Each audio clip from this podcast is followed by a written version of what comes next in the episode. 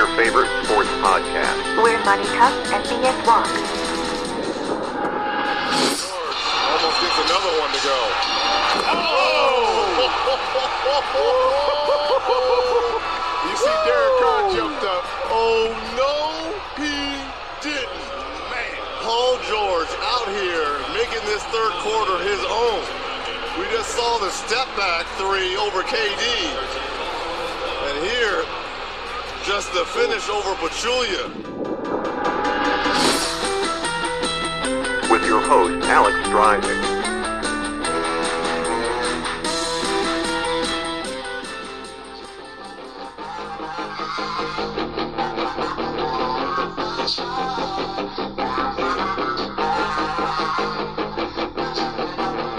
Yeah, she's got some nice long hair, and you know that she's Welcome back to Moose's Mulligans with me, your host Alex Stryzak, on your favorite sports podcast where money talks and BS walks. excellent. That beginning song by the band NEFFEX. They do some awesome music, and that's my man Beho, Brandon Horth, on lead vocals there. Make sure to check out everything on NEFFEX, give it a Google. And definitely take a look at their YouTube channel. They got some really cool stuff there and some great music. I know they're on Spotify now too as well. With this show, you can follow us at facebook.com slash moosesmulligans, twitter.com slash moosesmulligans, and go to moosesmulligans.weebly.com. That's our official website. And don't be afraid to send in your opinions on the show, just like what we're going to talk about this week are some of the feedback and responses I got on a few things. Now, there are some breaking news stuff in the NBA already, but first, I wanted to get back to the feedback I got on my best ball fantasy draft. You suck! Now, if you guys follow me on social media, you'll know that I went on I went on a draft at rtsports.com, real time fantasy. This was my first draft on that website, and I absolutely loved it. Oh, that's good. It was awesome to have a live draft board going back and forth so I could see picks as they were happening on each team. Uh, and it was a, a complete honor to be invited and draft against uh, fantasy guru Howard Bender and uh, former GM Jim Bowden. So to play against a real general manager and a real fantasy expert was was amazing, and it was super fun and super hard as you can imagine. But uh, I even went on their show. You can see it on our Instagram TV feed. If you go at Moose's Mulligans at Instagram, it's up there, and it's posted on the uh, Facebook as well. But a lot of the feedback I got uh, was that running backs are a little weaker. Now, let me explain to you real quick. Best ball fantasy, I talked about it last week on the show, is where you take 20 players you have, and whoever has the best week fills in your starting lineup. So you have three quarterbacks. One quarterback will be your starting quarterback, whoever gets the most points that week. And also, the draft board, I'm hoping you'll see as it went on here, it didn't really pan out for me to take a top running back, instead, to just dominate receivers and quarterbacks because, like I said, they take your top at your position. So for running backs, they take the top two running backs, they take the top two wide receivers, your top tight end, your top flex spot. So only nine out of your 20 start a week. And one of them is going to be a defense, and one of them is going to be a kicker. So really, only seven guys out of 18 key positions are going to play. And if you take two defenses like I did, it's 17. So just seven out of 17 guys are going to play. I went more risky than anyone else in this draft because I wanted the highest ceiling possible. If a high ceiling guy has a good week, he's automatically in my lineup, and those high ceiling guys get a ton of points when they have those good weeks, and I get all of those points. And when they have a bad week, they'll be on my bench. If they put up a goose egg, it doesn't count against me. Now, of course, if I have six guys put up a goose egg, it's going to be a bad week. But in football, with all the injuries, nobody can really predict what's going to happen in football. I mean, how many of you guys drafted Alvin Kamara in the top 10 rounds last year?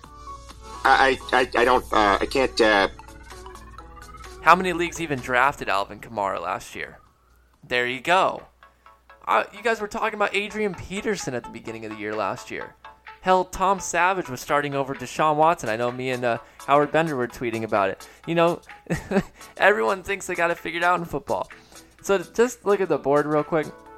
The one decision I said that might come back to haunt me, but at the end of the year, who knows what I'll be saying about this pick. I took Antonio Brown over Ezekiel Elliott at the fifth pick, and that's just because I think Antonio Brown was the best player. I think he's the best at his position, and there's no one like Antonio Brown.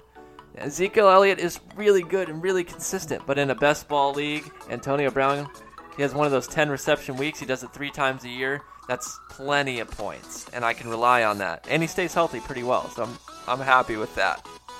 And you never know Zeke off the field, but I'm not going to get too into detail. On the way back, this is where they say you have to take a running back. And in a regular fantasy league where I have to set a starting lineup, yeah, I'd, I'd agree with that. I might have took taken Joe Mixon or Christian McCaffrey. You know, because I'm gonna or Devonta Freeman, knowing I'm gonna handcuff him later. But if I do that, that's because I know I'm gonna have to start somebody. This fills in my starting lineup for me. So the best available was Keenan Allen, especially in a PPR. So I took Keenan Allen. I don't trust McCaffrey and Mixon enough to be superstars. I trust Keenan Allen to put up superstar numbers when he's healthy. I trust Antonio Brown to do it. So we come all the way back, and Jerick McKinnon starting in San Francisco gets sniped one pick before me. So I took Kenyon Drake. I think he has the highest ceiling, the highest potential. The guy is amazing when he's playing, but apparently terrible in practice. I don't care. Get him in the game. We'll see what happens. Then I went Kelce and Deshaun Watson my next two picks. There was nothing really on the board I trusted. I didn't want Jay Ajayi. I didn't want to take a rookie Ronald Jones. Have you seen the Tampa Bay running game? No, thank you. Jameis Winston can't even stay around right now. I don't want to take Rashad Penny or Alex Collins. I didn't trust them enough, especially the way running backs got hurt last year. It's it's not going to be worth it because there's no ad drops in this league. You have 20 players the whole year, and really only you have 17 real players, and seven of them are going to start every week. 20 players, nine start. So I wanted to take the guys that I thought really passed the eye test. They were super strong or super super talented. They just haven't really gotten the opportunities yet. So my running backs were then Tevin Coleman, who's backing up Devonta Freeman, who gets a concussion every every year basically. So he could be the number one running back just like that, and I loved his talent. Took Chris Thompson in Washington, who's behind a rookie running back, and he he always looks so good when he's in the game. They're eventually going to have to play him. I took Isaiah Crowell just for the amount of touches he gets. Uh, and then I took D'Onta Foreman. That's just raw talent. Lamar Miller's getting older, and I like Deshaun Watson running the offense. It takes the pressure off the running game. What a concept. And my receiving corps is just rock solid with Antonio Brown, Keenan Allen, Corey Davis, Dede Westbrook, Randall Cobb, and Michael Gallup. I can afford a little bit at running back there, especially in a best ball league. All it takes is Crowell to get two garbage touchdowns, and he has about as good a week as any other running back in these leagues. All it takes is Chris Thompson taking a screen to the house, and he's had about as good a week as any other running back in this league. All it takes is Devonta Freeman to go down once, and Tevin Coleman is a starting running back for one of the best offenses in the league, and he can catch and pass block. To me, it was worth the risk. And just to round it up, I mean, I did take Frank Gore to handcuff Kenyon Drake, and that hurt me a little bit because, you know, I had to handcuff him, and I don't think Frank Gore's. I, I know Kenyon Drake can take the job, but if he gets hurt or if he screws up somehow, Frank Gore is very reliable and can help out my kind of sketchy running back situation. But otherwise, I was really happy with my best ball team. And listen to me tell uh, fantasy alarm Howard Bender and the GM Jim Bowden uh, how I felt about my team. I, I felt it was a pretty good draft, and after I defended myself, they were kind of on the same page with me, so that was nice to hear. Uh, you can hear that on our Instagram TV, or you can hear it on our Facebook account. But that's all I have to say about the best ball for now. I want the season to progress, and by week six, I think my team will be doing great, and then I can go on and talk to Howard Bender about it again. But until then, that's about all I have on this team for now. Shane, you ain't first, you're last. You know, don't talk about that phrase, trademark, not to use it as a position, Ricky Bobby. All right, the next thing I wanted to talk about on the show, and you guys might have heard about it last night. Some NBA breaking news Paul George is committed to play for the Oklahoma City Thunder again.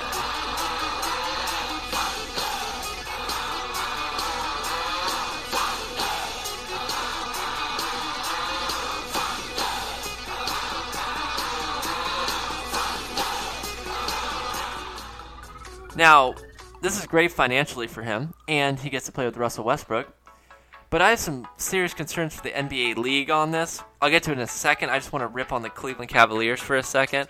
They made a statement saying that, quote, LeBron James is our plan A, plan B, and plan C, unquote. You had a 20% chance of re signing this guy, and he didn't take the option to come back to you, so it's down to less than 5%, and you come out and say that? So you're telling your fans that if he doesn't come back, you're on plan D? Well, that's, that's not very promising. I mean, just take a word of advice. Do you see Bill Belichick coming out and saying, after every game, well, Tom Brady's our plan A, our plan B, and plan C. Without him, we'd be on plan D. No. No, he says uh, Tom played a good game, you know. We expect good games from him. They don't they don't do that because then it sounds like they're desperate. They're nothing without him. And that's what Cleveland actually is, but you don't say that. Help me, Obi-Wan Kenobi. You're my only hope. I mean, uh, thank you for being truthful, but don't do that to your fans like that. That's called ending a franchise, man. You can't do that. But getting back to the league as a whole, I don't think we realize how big it is Paul George staying in OKC. First of all, we saw last year that they definitely weren't good enough to beat the Warriors, and staying like this without adding Chris Paul, LeBron James, or Kawhi Leonard, I don't even think DeMarcus Cousins would be enough for them to beat them. But they need if they don't add another superstar, guess what? The Golden State Warriors could just walk right through them, in my opinion. And the next thing is that because you know Paul George isn't going to Los Angeles, if Kawhi Leonard can't get to LA, because that price tag just went up on Kawhi Leonard for the Lakers. Now that they know they can't get Paul George, Kawhi Leonard just got even more expensive from San Antonio. So I think they're even in more trouble, LA, because they're going to have to give up more to get him just so they can convince LeBron it's worth him coming out. So if Kawhi does go to LA and LeBron does sign, then you do have a chance that there's three or four good teams in the league, you know, with Houston, Boston, Golden State, and LA. But with that price tag going up, LA's way less likely to get Kawhi Leonard now, even though San Antonio already said they weren't talking to them about it. So it makes it like LeBron is doing, and it sucks. I knew this was coming, and it really bothers me that it's coming, but he's getting pressure to go to Houston or Boston because that's going to be his only chance to beat the Warriors.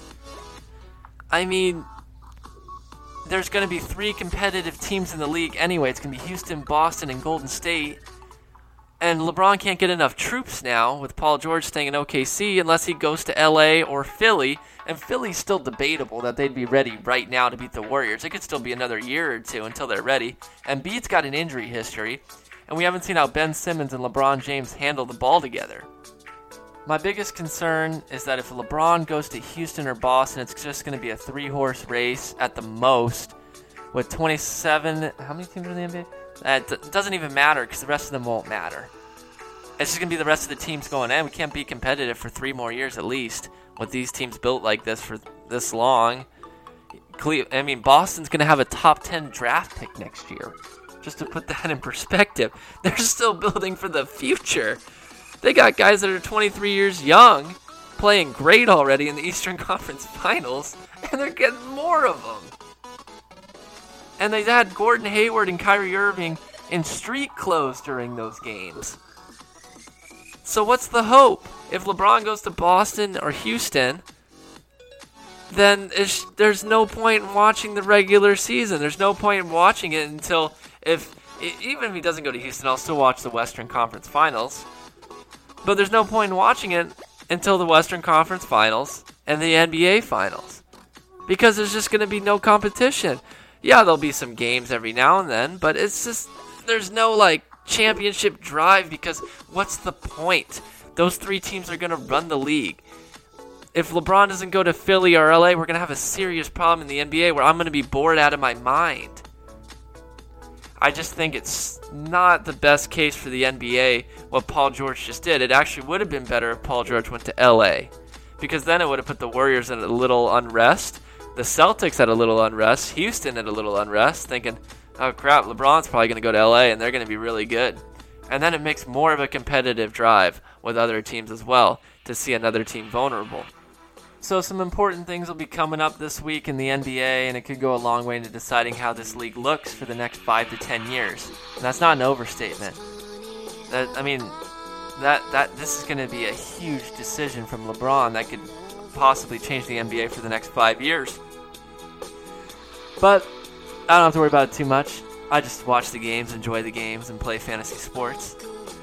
so, until next week, check us out at facebook.com slash Mulligans, twitter.com slash Mulligans, and moosesmulligans.weebly.com.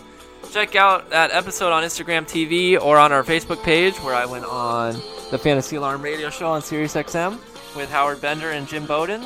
And uh, I'll be keeping you updated on that league, especially if I'm taking it to them. This is your favorite sports podcast where money talks and BS walks. See you next week.